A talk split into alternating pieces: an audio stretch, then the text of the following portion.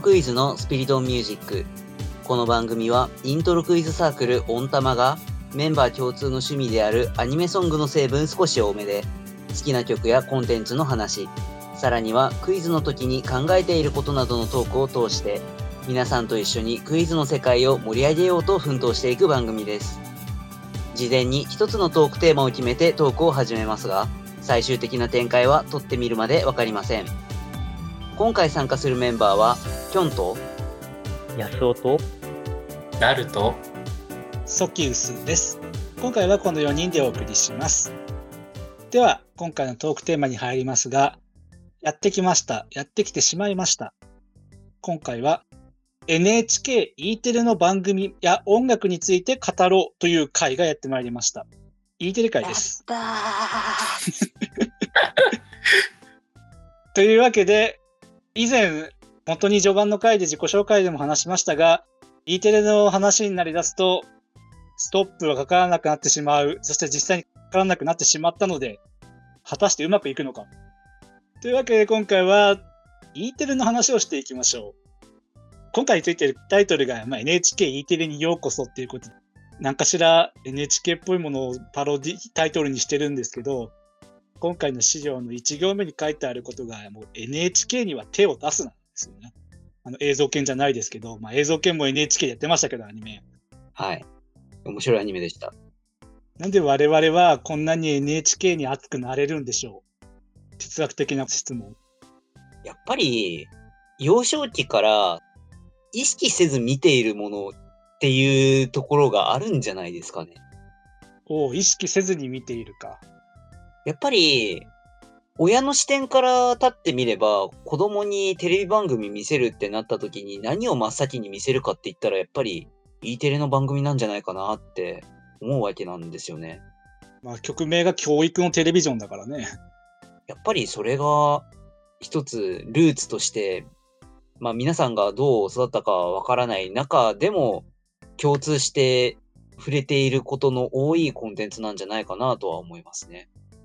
きょんさんは序盤の音楽ルーツ会でも語ってくれたけども、家庭環境でそもそも NHK が流れている時間が多かったっていうのは、まあ、特段として理由を挙げれると思うけどね。そうですね。安尾くんはどう？さっき、きょんくんの言った通りだと思うんですけど、やっぱり、E テレとかがコモンミュージックなんですよ。あれは我々の世代にとってのって話ですけど、顧問は。もうあの、すごい競技のですけど、まあ本当に、本当に狭いやつだよ。もう我々のコモンミュージックだからで、なるくんはちなみに NHK、特に E テレに関してはどれくらい見てた幼少期の頃の思い出とかでもいいけど。ああ、そうですね。小学生の時に有名どころ、ピタゴラスイッチ。はい。ああ、まあそれこそお母さんと一緒だったり、ナイナイバーは、ああ。平日毎日のようにもう学校終わったらもうすぐ家に帰って、なんか NHK つけて、先ほど開けた番組たちを見てた覚えがありますね。まあ確かにちょうどいい時間だからね、夕方で放送のやつ。そうです。ちなみになんか楽曲でこれ覚えてるみたいなのあったりする？まあピタゴラスイッチで言うと、オープニングテーマもそうですし、うん。アルゴリズム体操、アルゴリズム体アルゴリズ操。ム行進は。行進もありますね。逆にあれも一人でアルゴリズム行進してたり、そんな覚えがありますね。うん。まあきっと同年代であれば絶対にできるよなとは思うんですけど。そうそうそう。れは本当にコモンミュージックかもしれない。ピタゴラスイッチに関しては。じゃあ、他の人たちにも話を振っていきますか。きょんさん好きな NHK の番組を挙げるとすればどのあたり？好きな NHK の E テレの番組、いやまあいくらでもあるわけなんですけれども、うん。コンテンツで言えば、まあ、ピタゴラスイッチはやっぱり自分も一つ大きく上げておきたいところで、うん。ピタゴラスイッチも歌のコーナーあったじゃないですか。何かしらの歌が流れるみたいなところがあったと思うんですよね。うん。だからそういうので言うと、例えば僕のお父さん。うんうん。お父さんはいろんなところに行くたびに呼ばれる名前が違うんだよとか、こういう役割を持ってるんだよみたいなことを伝える、そんな曲ですけど、だったりとか。ダメだ、お父さんつうとお父さんスイッチいっちゃうな。それはまた別じゃないですか。お父さんスイッチの作り方に関して別だけどダメだ。お父さんというワードでそっち行っちゃったよ。それも懐かしいですね。そうですね。ピタとゴラが歌う同じとこ違うとこっていう曲がピタゴラスイッチの中ではかなり好きな楽曲ですね。二つの物事を比べてこことここが違うよねみたいなことを歌ってるような曲なんですけど、かなりこれは印象に残ってる。って意味では、まあ、ピタゴラスイッチは歌の面でもすごく好きな番組だでありましたし、うん。あと歌系で言うと、クインテットですかね。あー、クインテットか。夕方クインテットはかなり印象に残ってて、やっぱりここで知ったクラシックが今も生きてるなっていうふうには思います。普段クラシックは触れてなくても、クインテットで流れたクラシックはやっぱり馴染みがすごいあるんですよね。E テレのそのパペット系の作品ってこうもう20年以上続いているシリーズで、それこそハッチポッチステーションから始まり、その前も、はいまあなくはないかもしれないけど、で、クインテットがあって、福袋があって、これなんでしょうかって続く流れがあると思うけれども、はい。まあ、特にクインテットはそのクラシックとかの流れっていうのはすごく大きかったかな。ハッチポッチステーションは後で自分が言おうかなと思ったんで、その時に話しますけど、またちょっとハッチポッチとクインテットだと毛色が違ったりするので。そうですね。ちなみにクインテットでなんかそのクラシックかなんかでこの曲印象に残ってるなみたいなのあったりする？一番印象に残ってるのはチョップスティックスですね。ほう。チョップスティックスに関しては、昔、母親から、これは、指2本あれば弾ける曲なんだよってピアノで教えてくれた曲でもあったんで、うん。そういう意味でも印象には残ってたんですけど、なるほど。じゃあ安尾君にもちょっと聞いてみようかな。安尾君の好きな NHK の番組、まあ楽曲でもなんで。いやー、やっぱり、僕は、天才テレビくんシリーズですね。まあそうでしょうね。天才テレビくんの中では、MTK と言われるミュージックテレビくんっていうコーナーがございまして、もちろんまあ、テレビくん自体の主題歌とかももちろんありますけど、特にそのメンバーがオリジナル楽曲だったりカバー曲だったりするのを歌っていくっていうのがもう長年続いてますね。そうですね。そのミュージックテレビくんが私すごい大好きで、うんうんうん。その中でもすごい洋楽カバーとか、あるね。その往年の名曲カバーみたいなのも結構あって、やっぱりそ,、うんこで洋楽の原体験みたいなああ、ありがちですね。のをわ私はそうですね。そこで学んでるっていうのが多いですね。他になんかあったりする？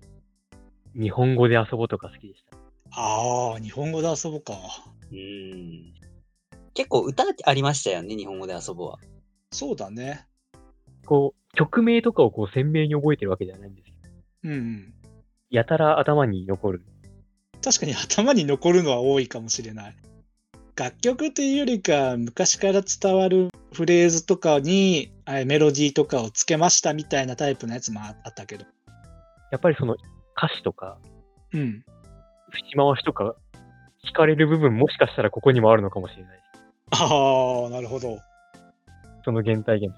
キャッチーなものに惹かれたりとかするのは、ももしかしたらこの日本語で遊ぼうにもしこかしたらあるかも。しれない。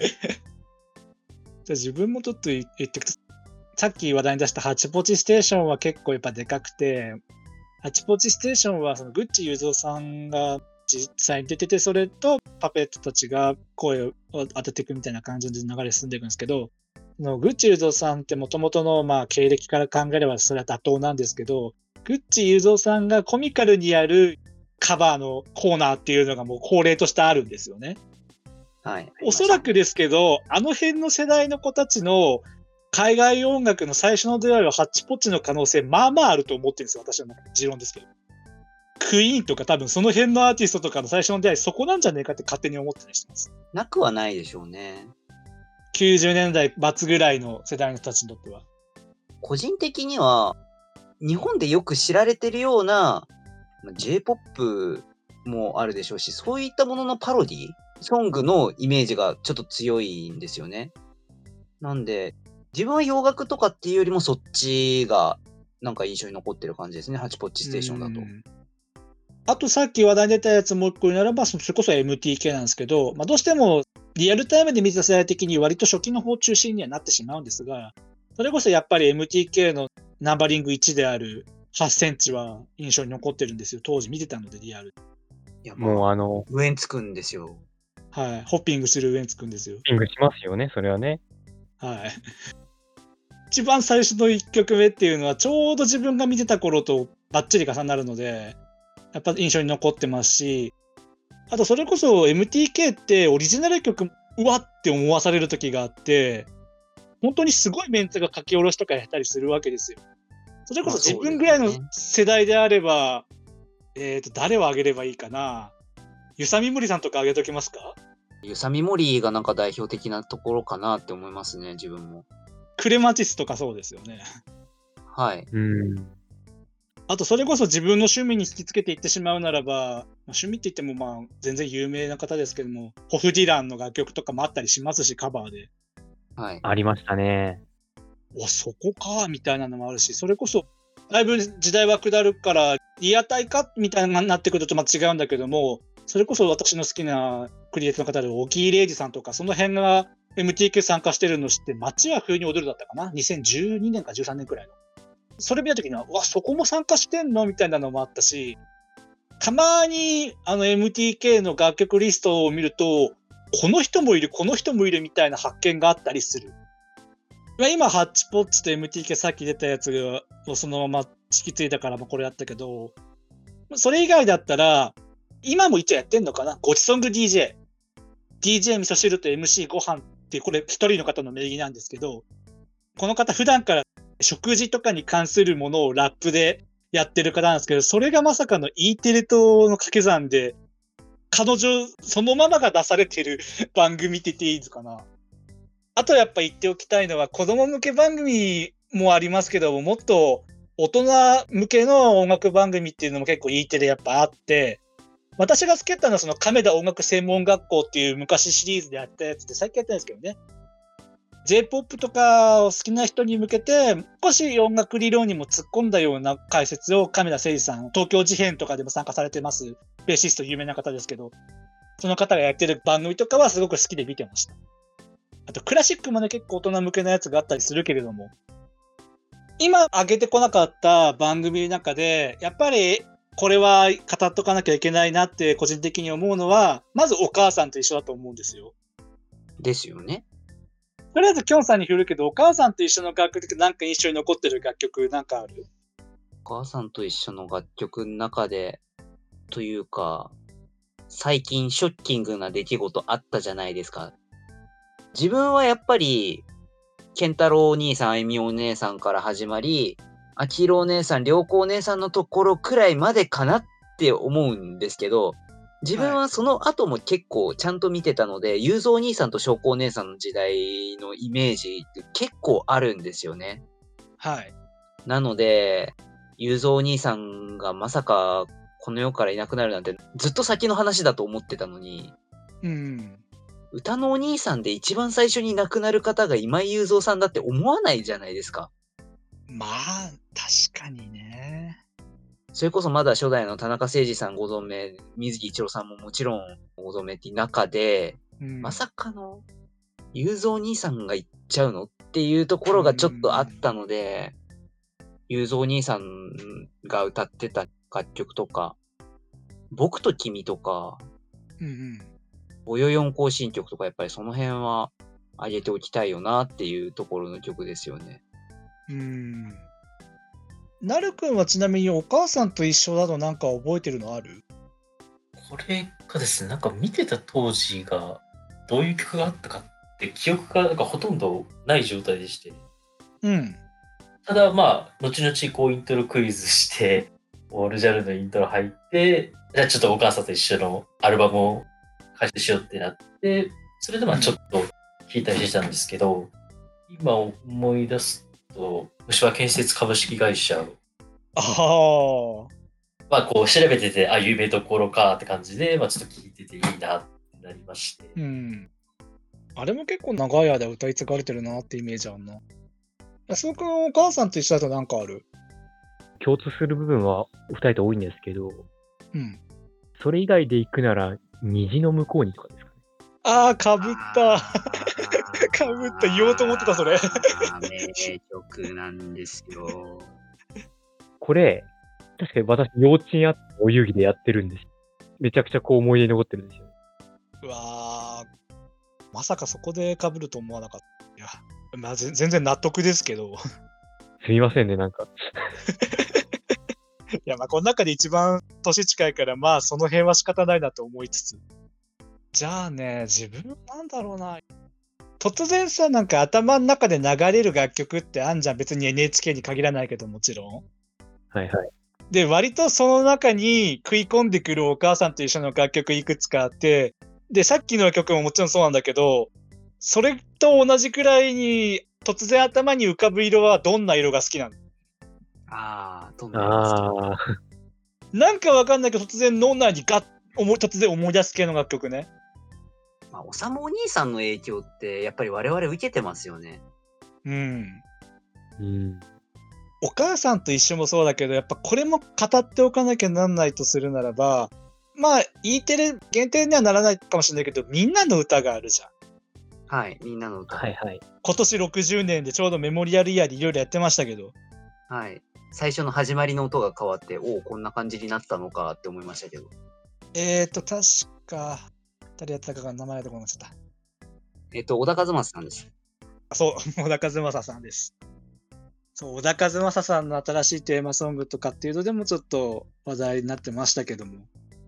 みんなの歌も結構世代がいろいろあるからいろんな曲出てくると思うけど、先に自分が挙げちゃうと、それこそ、土定番だけど、北風小僧の勘太郎はやっぱ出てきちゃうよね。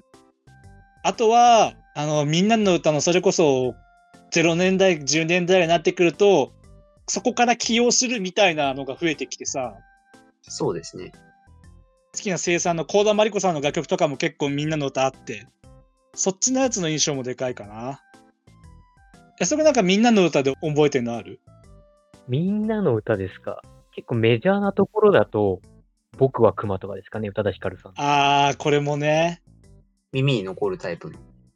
確かにあれは残るよ。あと個人的に心に残ってるのが、あまりメジャーではないんですけど、うん。堀下さゆりさんっていうシンガーソングライターがの方がいらっしゃるんですけど、方はいの風の通り道はい、ありますがありましね。なんかすごい印象に残ってて、うん。当時すげえ、ああ、いい曲だなと思いながら聴いてたんですけど、うん。いまだに心に残ってる一曲です。そこか。なるくん、みんなの歌なんかある？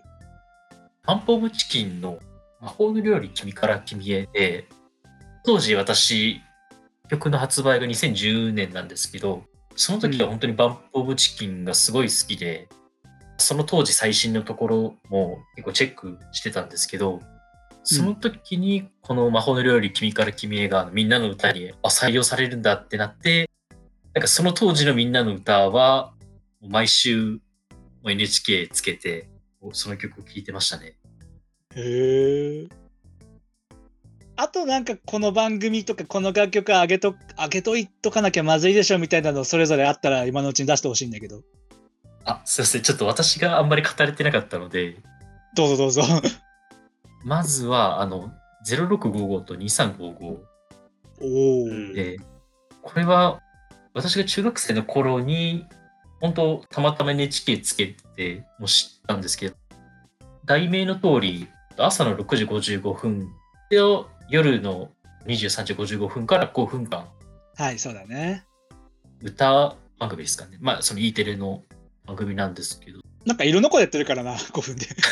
あ、そうですね。まあ、その5分、いろいろある5分の E テレ番組のうちの一つなんですけど、よく見てて、うん。0655の中の曲の中でさ、乗り越えるの歌って、真心ブラザーズが歌ってるうんなんですけど、それをもう聞きながら、当時私中学生だったんですけど、よし、今日も一日頑張ろうっていう感じで、平日毎日聞いてましたね。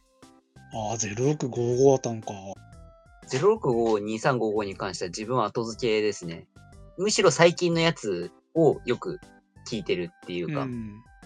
録画して見てるので、うん。最近の方がわかりますね。06552355はまあたまに見るけど、自分の中での06552355は、毎年年末年始のカウントダウンの番組は必ずこれを見ているので。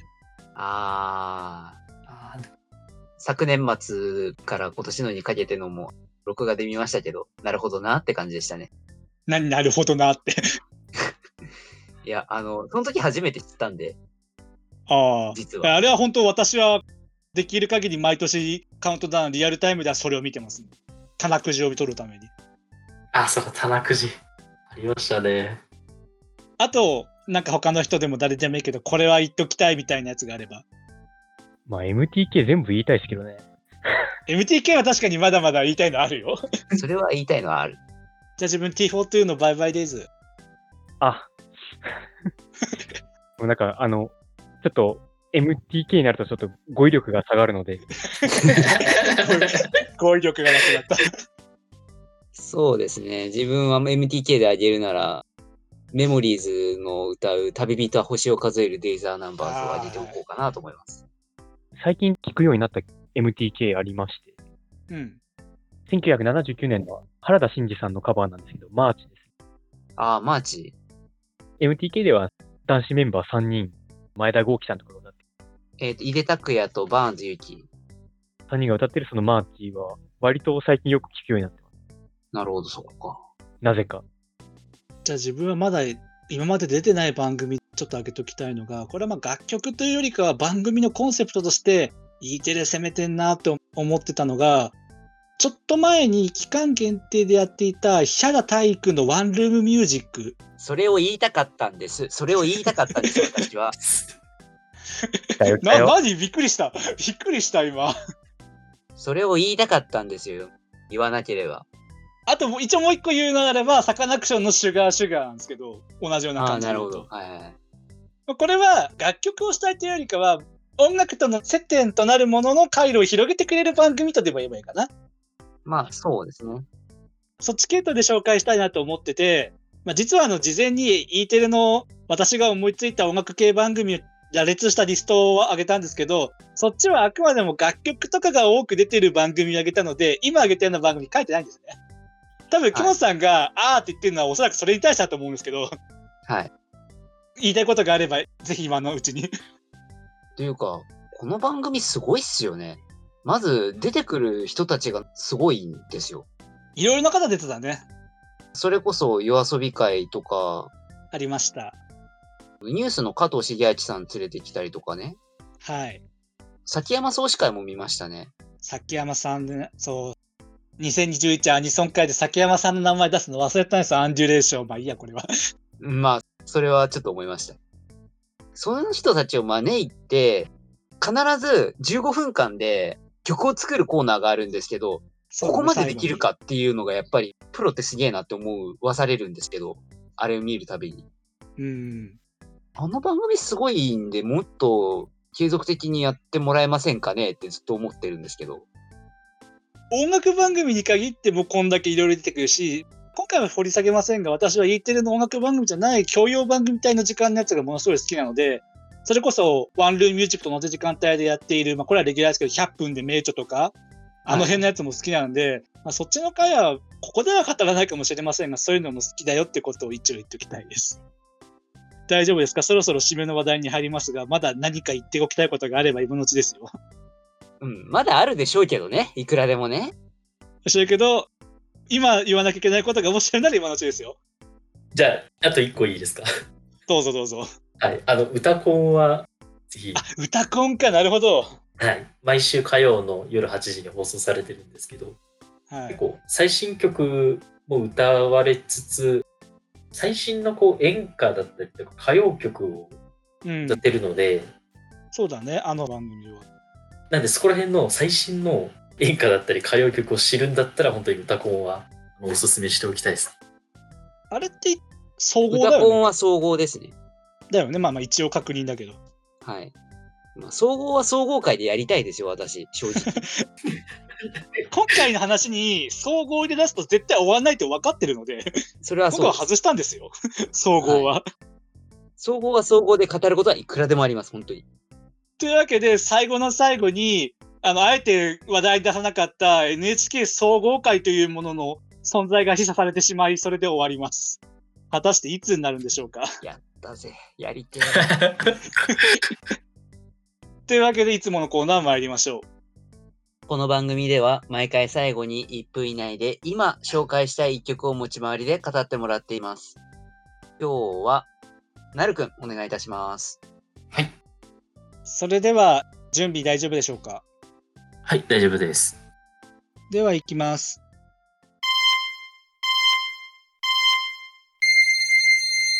はい、えー本日私が、え紹介する、えー最近ハマっている楽曲はですね、えー、ヨズカさんで記憶の海という曲です。2007年のアニメスクールデイズの、まあ、エンディングのうちの一つに使われた楽曲でして、まあ、アニメ自体は、まあ、誠シネで、まあ、おなじみの、まあ、ネタアニメみたいなところはあるんですけど、まあ、実際になんかその誠が、あの、伊藤誠の、なんか、あの、死ねってなっちゃうシーンをまとめた動画みたいなのを、あの、本当気まぐれで見てたんですけど、その時ね、まあ、あの、かつ、あの、彼女がいたんですけど、そのもう一人、あの、西園寺世界の方にあの浮気しちゃうんですね、誠が。で、それで、あの、まあ、第6話の挿入歌でも記憶のみが使用されまして、伊藤誠と西園寺世界がイチャイチャしている姿を目撃した時の桂ことのあのところで、まあ本当、あの、挿入歌で知らせて、あ、この桂こと、あの誠に対する一途な気持ちが描かれたもう超名曲ですので、本当切ない名曲ですので、あの、ぜひ皆さん聴いていただければと思います。まとめてきましたね。まとめたね。はい。いやね、記憶の海はね間違いない名曲です。はい、あマジですか？ありがとうございます。本当最近よ。スクールデイズの曲1曲あげろって言われたら絶対記憶の海なんですよ。絶対に記憶の海なんです。すごい曲だなと思いました。クイズいろんな曲あるからね。というわけで、今回は、スクールデイズの印象的な楽曲を紹介しました。E テレと真逆ですね。さあ、エンディング。この番組は水曜日と土曜日の夜7時の週2回、プラスアルファで新しいエピソードを YouTube、Spotify、Apple Podcast、Google Podcast で配信しています。概要欄にはその回で話題に上がった曲の中で Spotify で解禁しているものをまとめたリストへのリンクを貼っています。そして各種ポッドキャスト媒体ではその回に関する簡単な振り返りや参考にした資料などを掲載しています。また、YouTube や Twitter でのハッシュタグスピリットミュージックなどで皆様のコメントをお待ちしています。最後にもしこの番組が面白いなと思ってくださいましたら YouTube のチャンネル登録や高評価ボタン Twitter のフォローサブスクリプション登録などしていただけると幸いです。それではまた次回お会いいたしましょう。